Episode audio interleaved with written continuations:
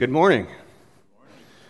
We are so glad that you are here today because today we're using our morning to celebrate our, our seniors, to congratulate their families because they've made it through to this point, and, uh, and we're going to spend some time recognizing them and praying over them uh, in a little while.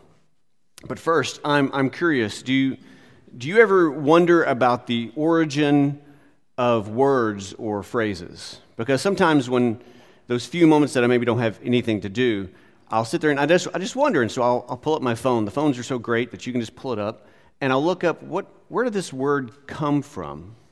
Where did this phrase come from? And, and I realize that there's always, there's always debate on, well, that's really true, that word came from there or not. But it's still very interesting. And so this morning, I thought I would spend some time and bore you, I mean, uh, enlighten you. I would enlighten you on some of these words uh, today. So the word, make sure my click here, there we go. The word mortgage comes from the French meaning death contract or death pledge. So if you've ever signed, you feel like you're signing your life away when you sign 50 papers, right? Um, that's interesting. The word album comes from the Latin for white and used to refer to a blank tablet, which is pretty cool when you think about the Beatles' White Album. Okay, wow, that didn't. Thank you. um, the word oxymoron is from the Greek words for sharp and dull. So the word itself is an oxymoron. The word bully comes from the Dutch for brother which kind of makes sense when you think about that, right? Um, and it originally was a term of endearment, and so things have kind of changed now.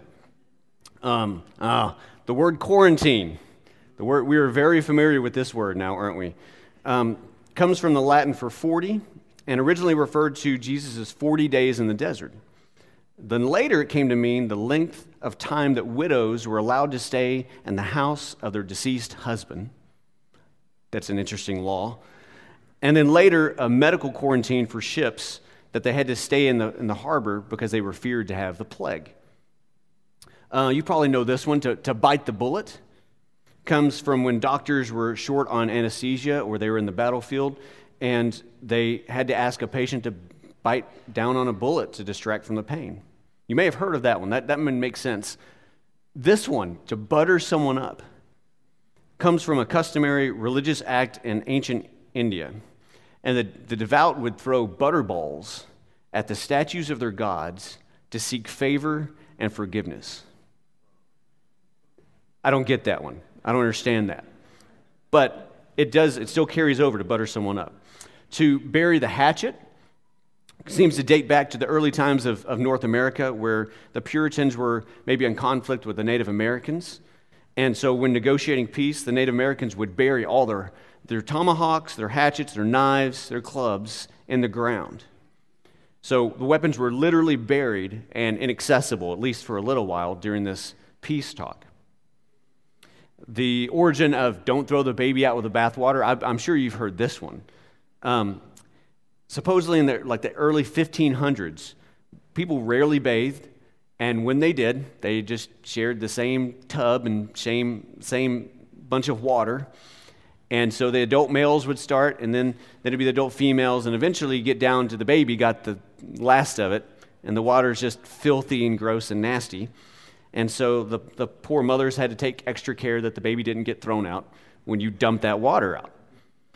Um, last one to, to have a green thumb. Uh, one theory, like I said, there's always there's a lot of theories out there, right? So one theory uh, is that it comes from the fact that algae growing on the outside of these earthenware pots will stain your thumb and your fingers because you're you're constantly handling those pots. And so someone who has who's been working with flower pots has a green thumb. I thought that was pretty interesting. The this time of, of year, flowers are in bloom, things are getting greener, and based on what my allergies are telling me, uh, spring has sprung, right? And I don't know if you consider yourself to have a green thumb or not, but it's safe to say that we all know what things, what, what plants need in order to grow. Things like sunshine and water and nutrients. And, and oftentimes it requires action and, and attention on our part. And, and so it's no wonder that we find plant analogies in the Bible used to, to speak to our own spiritual growth and development. And in order for our relationship with the Lord to grow, it requires action, it requires care, attention. These are essential things for a relationship to grow. And as we mature and get older, that responsibility no longer falls on our parents' shoulders, but it's, it's ours. And so it's our responsibility and, and ours alone to be sure that we are the ones working on that solid relationship with our Heavenly Father. So, this morning, as we want to encourage and bless our, our graduates, let's take note of some things that, that all of us, young and old, need to be doing if we truly want to be growing spiritually. So, we're going to turn to Philippians chapter 3 uh, this morning as we read our, our verse. I want to know Christ. Yes, to know the power of his resurrection and participation in his sufferings, becoming like him in his death, and so somehow attaining to the resurrection from the dead. Not that I have already obtained all this, or have already attained, arrived at my goal, but I press on to take hold of that for which Christ Jesus took hold of me. Brothers and sisters, I do not consider myself yet to have taken hold of it.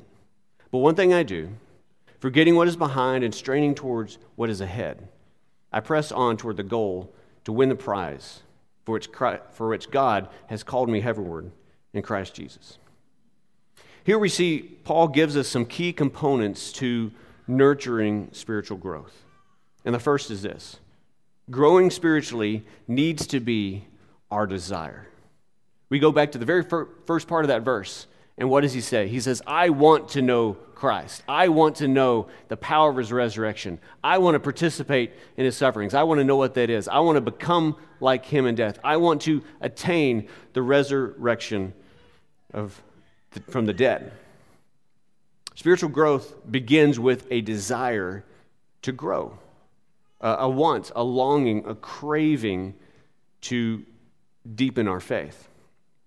And, and based on what, how the way that Paul puts it here, it doesn't sound wishy washy to me, right? He doesn't say, I kind of want to know Christ. I maybe want to know Christ. I think maybe I want to, maybe I don't know right? There, there's no way this is a kind of want kind of attitude to, to yearn for an intimate knowledge and relationship. It's so important to have that desire. Why? Because, well, because it leads to the next step. What do you do when you want something? Well, you either do nothing about it or you, you do something about it. That's pretty much your only two choices. You, you're going to do nothing or I'm going to do something, which moves to our, our next thing because uh, our, our desire drives us. And that motivates us to move to our next component of growth, which is decision. Growing spiritually comes from a decision. Why? Because it's, it's the I'm going to do something about this part. It's a decision that's followed by action. You have to have a desire to do something, but if there's, if there's no decision to act on it, well, it, it just remains an unfulfilled desire. Growing spiritually comes from a decision, but it also, it also comes from one that you make daily. We go back to our verse. Not that I've already obtained all this or have already been made perfect, but I press on to take hold of that for which Christ Jesus took hold of me. Brothers and sisters, I do not consider myself yet to have taken hold of it, but one thing I do, forgetting what is behind and straining toward what is ahead. The, the phrases press on and, and straining toward imply that this is not a one and done kind of thing. This is not something you do once and good, I've got it, check that off my list, right? This is a recurring thing, this is a daily decision. And it should be noted that, that Paul even describes himself as one who has not yet taken hold of it. Paul. This is Paul who studied Scripture his entire life, who can have all these debates. This is Paul who's been planting churches all over, everywhere he goes. This is, this is the same Paul. Now, I, I don't know if that encourages you or discourages you, but, but it should remind you that just like you've probably heard your entire life, that the Christian walk, the Christian walk is not a sprint. It's a what? Marathon. It's a marathon. It's a process of growth. It is not instantaneous perfection. That was a test to see if you were awake or not, by the way. The growth we want is, is an intentional process and, and resolution to develop your relationship with God. And it's the same as any other relationship that we want to have, that we want to develop. You can't just ignore a friendship or a partnership for months and months and months and then wake up one morning and logically think, huh, I wonder why we're not as close anymore. That logically that doesn't make any sense. You know, you got with, with friendships and marriages and partnerships and colleagues and teammates and crew members and what else is there? Um, biker gangs. Biker gangs, they, they, um, all of them, they grow closer when they're spending time together. They biker gangs probably don't call it quality time, but, but they're spending time together and they're close, they're tight. I've seen some of the shows, they call each other brother, right? So they're, they're growing together. Spiritual growth is an intentional process, and it's tested by the decision to keep going, and it's tested by the decisions you make all along the way to follow God with all your heart through the easy times and through the tough times. Do you want to lose weight? Okay, then what's the decision? You, what are the decisions you have to make to lose weight? Do you want to get do you want to get better at something? I want to get better at I don't know, d- doing this or that. Okay, what are the decisions you have to make to get better at that thing? Do you want to grow spiritually? Okay, what are the decisions you need to make to grow spiritually?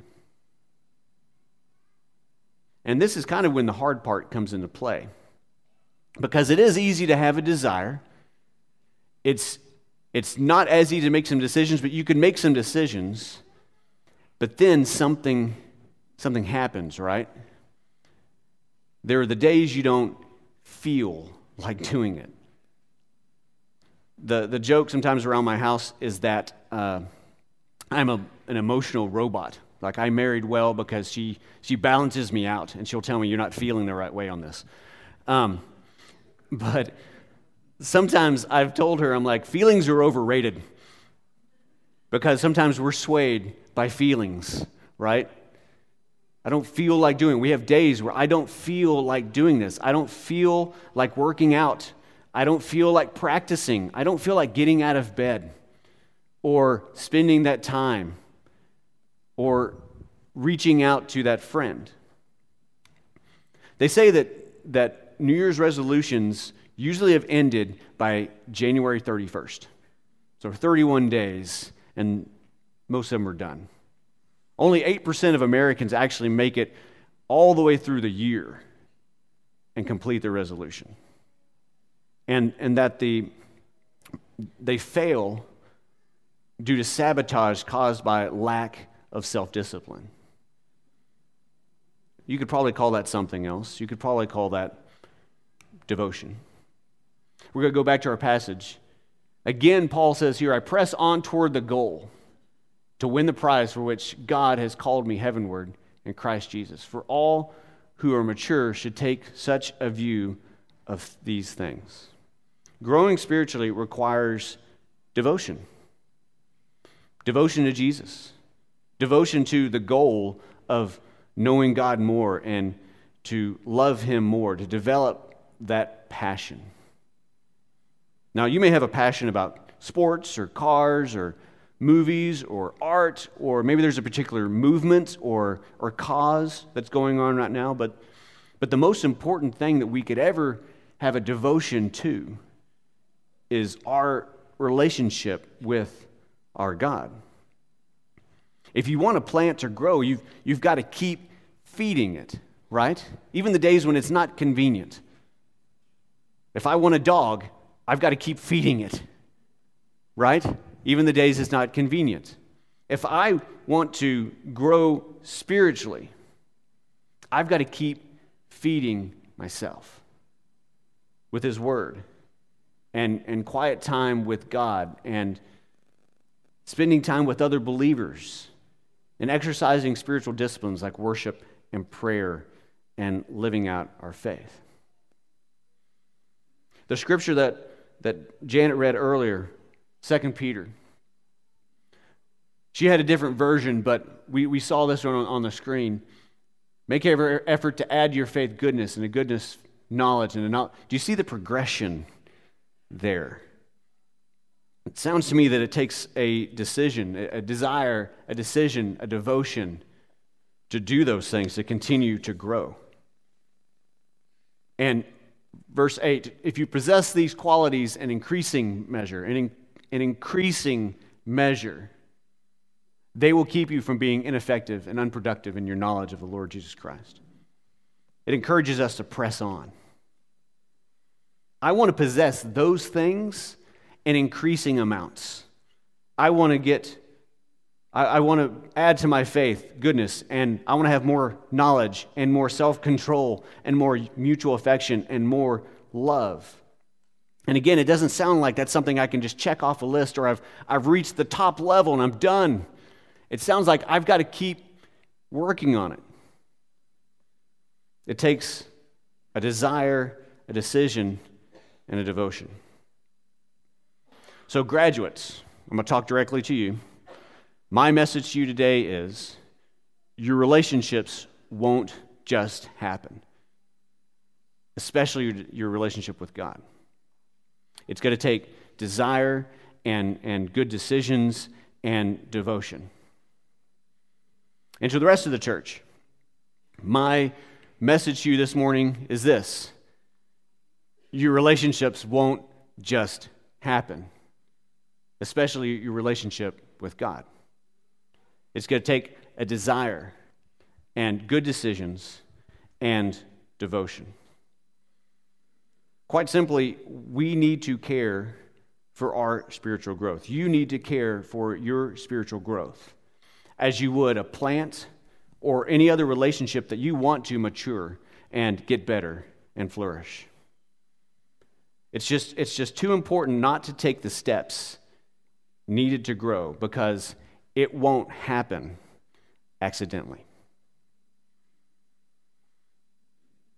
One of the things I mentioned that we can do is, is come together as a body, as a family, right? And at this time, we're about to sing a song and I, th- I, suppose COVID hasn't let us do an invitation song for a while, right? This, this will be an invitation song.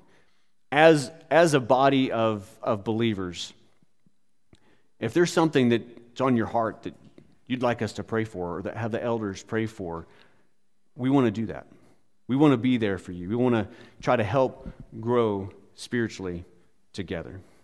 So as we sing this next song, keep in mind that we must keep growing and keep pressing on.